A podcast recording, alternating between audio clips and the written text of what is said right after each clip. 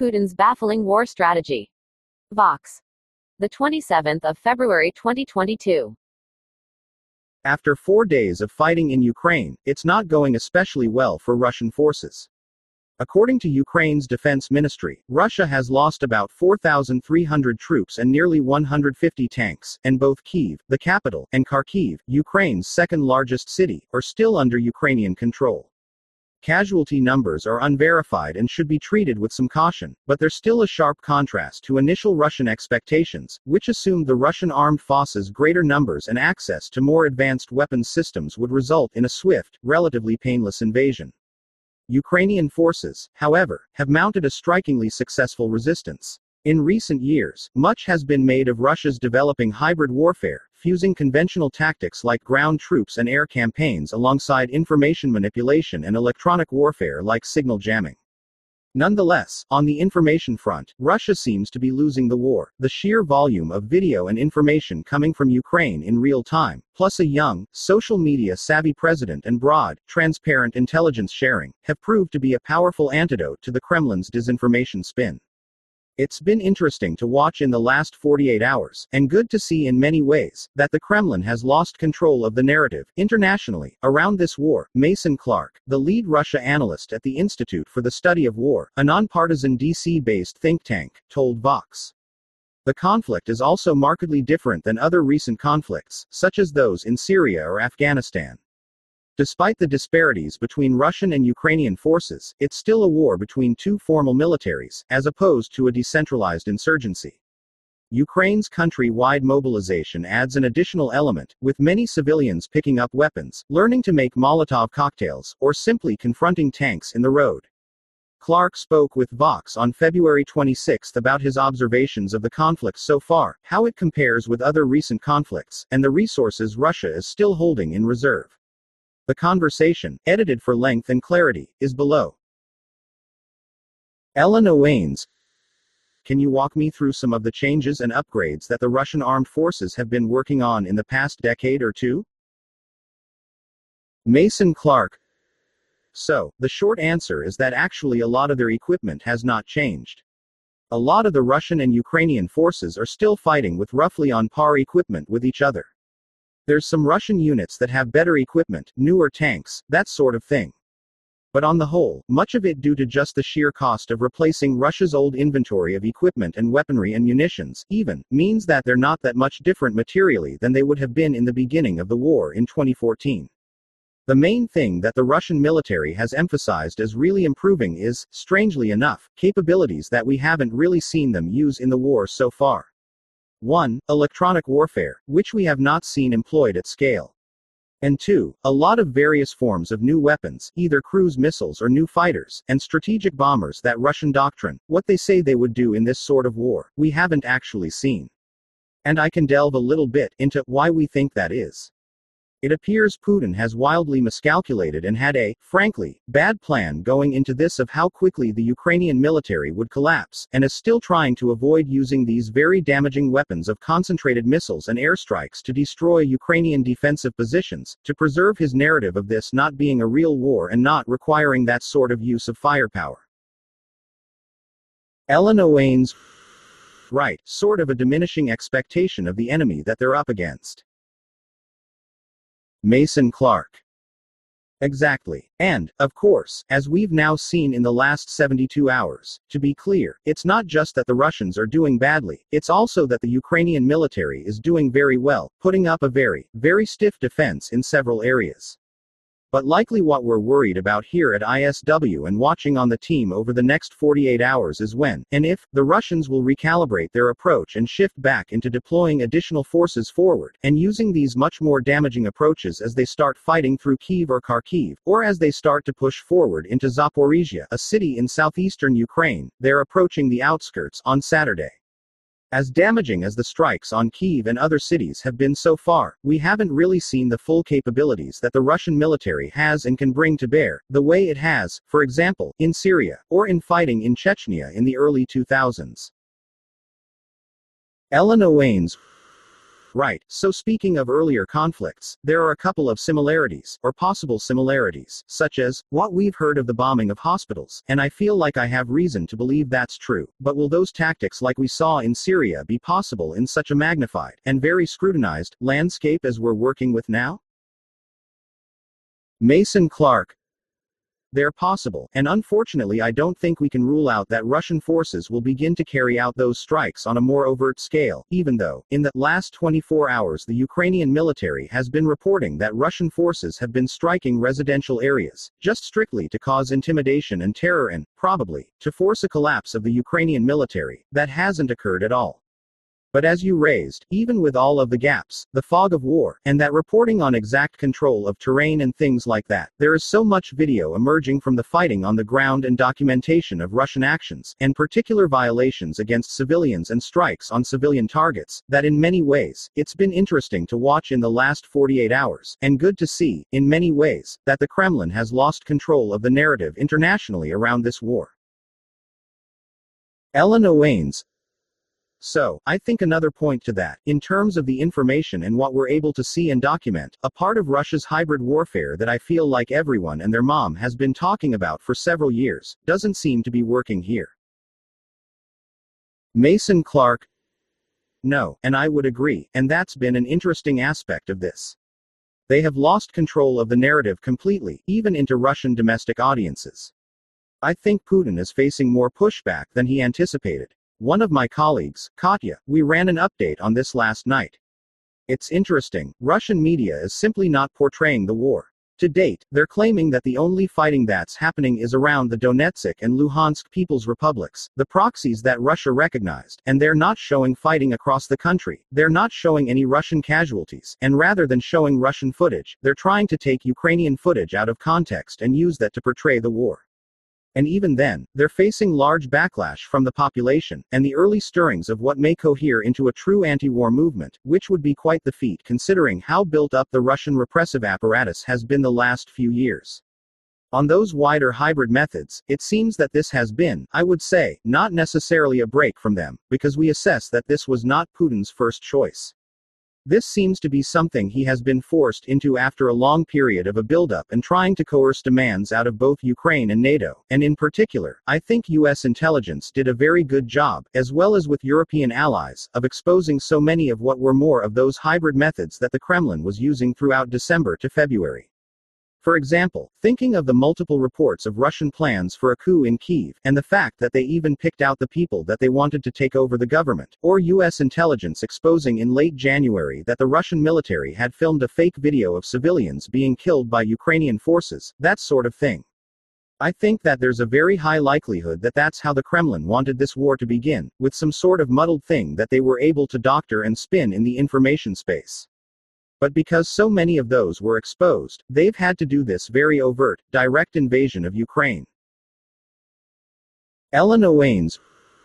Right, it seemed as though there were many attempts at narrative spinning, from, oh, Ukraine has always been a part of Russia, we're the same people, and then, abruptly, Ukraine is committing genocide against Russian people, which you can't do if you're the same people, you know, these sort of mixed messages.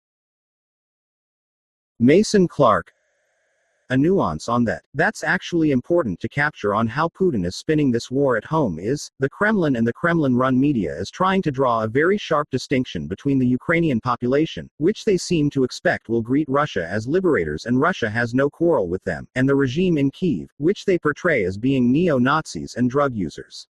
I do not know where that one came from.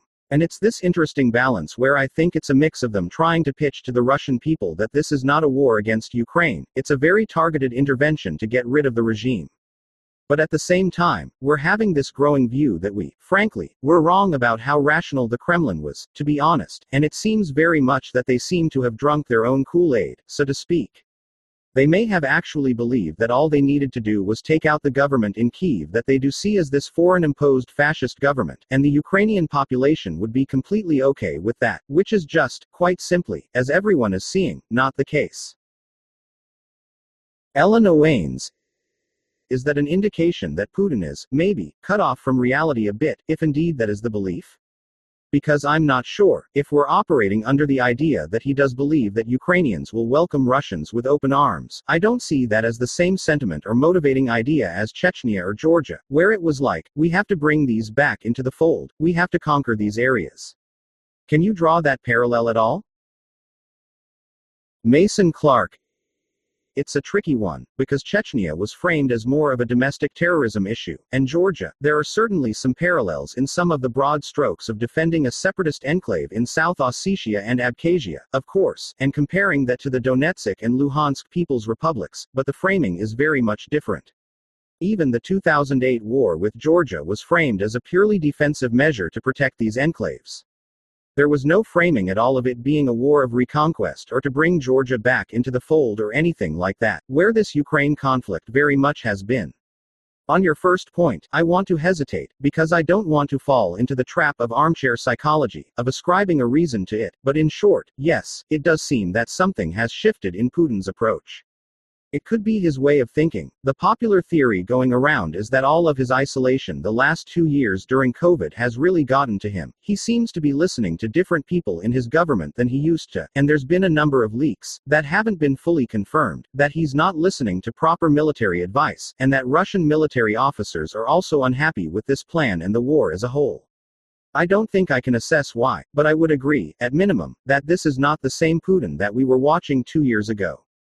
Ellen Ioanes. Along with the mobilization of Ukrainian volunteers and civil society, there is a strong desire to fight and to work together in solidarity that you see in Ukraine, and people have been training for this for eight years. Of course, Russia has a much larger military, but I don't know what their training looks like. Can you say how well trained these troops are? Mason Clark, that's actually a very, very interesting question, and one of the strangest quirks of watching this offensive in motion, from a Russian doctrinal aspect, which is what I've spent the last few years studying, essentially their training and lessons learned from Syria and other conflicts. The short answer is this doesn't make sense, this doesn't follow Russian doctrine and everything that they should be doing, according to their own procedures. At the lower end of the spectrum, Russia is still predominantly a conscript based military. It has issues, and we're seeing that now on the front line, with a lot of units surrendering. There's been several reports of Russian troops being taken prisoner and basically telling Ukrainians, we found out about this invasion three hours before you did. We thought we were actually on exercises, and then suddenly we were told to cross the border. There are good elements of the Russian military, particularly the 1st Guards Tank Army that's based around Moscow, and we've seen some elements of them around eastern Ukraine, but much more importantly, we're seeing a wide disparity between the units in the south moving north from Crimea, which are just functioning much, much better than those coming from the northeastern Ukrainian border and from Belarus. And we think the reason behind that, and this is something we observed in the months leading up to this, and frankly thought that Putin was not going to launch this offensive, is that only the troops facing Donbass and Crimea, in the southern military district, were ready and actually exercising at a large scale. Entire divisions and regiments were carrying out these exercises. All of the troops that were on the northeastern Ukrainian border and in Belarus were pulled from all across Russia. We're seeing units that were based on the Pacific coast that have been pulled all the way into Belarus and are now being thrown into northern Ukraine, and they didn't seem to have time to organize together and form these cohesive command structures. So now we're seeing them run into problems with logistics, running out of fuel, bad maps, all sorts of other things. And that's having costs for the Russian military. The frankly strange thing about this is that, to be glib about it, they should be smarter than this. Again, we assessed until about five days before this began that there would be no way they would be launching an offensive from the northeast because they just weren't postured to do it, but they seem to have gone ahead with those forces anyway, which definitely lends credence to the arguments that this very much has been a Putin decision, he's not listening to good military advice. Ellen Ioanes. That has occurred to me as well, in terms of the lack of use of their sea power.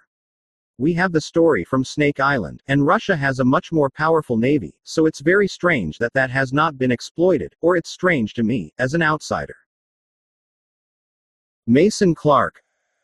I would agree completely. And we haven't necessarily seen Russian strikes to take out the Ukrainian navy. There's been some very minor skirmishing from patrol boats, really, but there hasn't been much in terms of actual attacks. Now, the Russian Navy and particularly the Black Sea Fleet and some of their vessels pulled in from the Mediterranean and even as far away as the Baltic are certainly carrying out a blockade of Ukrainian ports and preventing Ukrainian ships from breaking out, but we haven't seen them used, I think, for two reasons. One, the same point in general, why the Russians have not used as much air power and airstrikes is, quite simply, trying to downplay this and not get to that level. The second is, they may not have drawn up the plans and been prepared to. We also have not seen any use of Russian naval infantry, which is their equivalent of Marines, being deployed, which was a big thing that a lot of folks forecasted prior to the offensive. There's very much been this concentration of this ground breakout from Crimea over everything else. A middling hypothesis is we think they may just be trying to secure ports with these ground forces before being able to land and move vessels in to provide further fire support, because they don't want to risk the cost of having a naval landing go wrong. Amphibious landings are quite difficult in even the best of circumstances, and they probably would take heavy casualties if they tried to do any of the direct landings against Mariupol or Odessa or any of those other major coastal cities. But it has indeed been an interesting gap in the capabilities that they've used so far. Ellen Ioanes. That also leaves room for escalation, then, too. Mason Clark, Exactly, and I hate to have to end it on this point, but it's been interesting watching the reporting of how well the Ukrainian military has been doing the last few days, and they have been doing very well. There have been a lot of Russian errors, but I wish I could say, therefore, I think the Ukrainian military is going to hold out.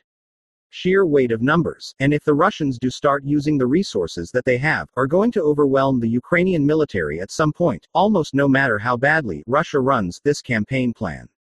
And there are so many assets that have not been put into play yet, that what we're really going to be watching in the next 48 to 72 hours is if the Russians decide to change tack and start using those particularly as Russian forces move into Kiev proper, because we haven't seen the Russians use armor and heavy artillery against an urban target yet, and they absolutely have the capability to do so, if they decide to abandon the approach they seem to be taking, of not taking the hit in the information space, of destroying large swaths of Ukraine and killing civilians. Ellen Ioanes. This seems like a war from a time forgotten, a little bit. It seems like a battle from World War II, in a way. It does seem like a very ordinary urban warfare, conventional military campaign. Mason Clark. Sure, and there's definitely aspects of that. I do think we've seen a number of key differences in, certainly, the pace of some of the fighting and the use of what we have seen in terms of artillery and air support, and some of the key differences of how covered this has been on social media, and the importance of these narratives. But I do agree, it has been very interesting observing it as, other than Operation Desert Storm in 1991 and the invasion of Iraq in 2003, this large scale, conventional warfare and sweeping armored offense, or not so sweeping, because the Russians haven't been doing well, we haven't seen that for decades and decades.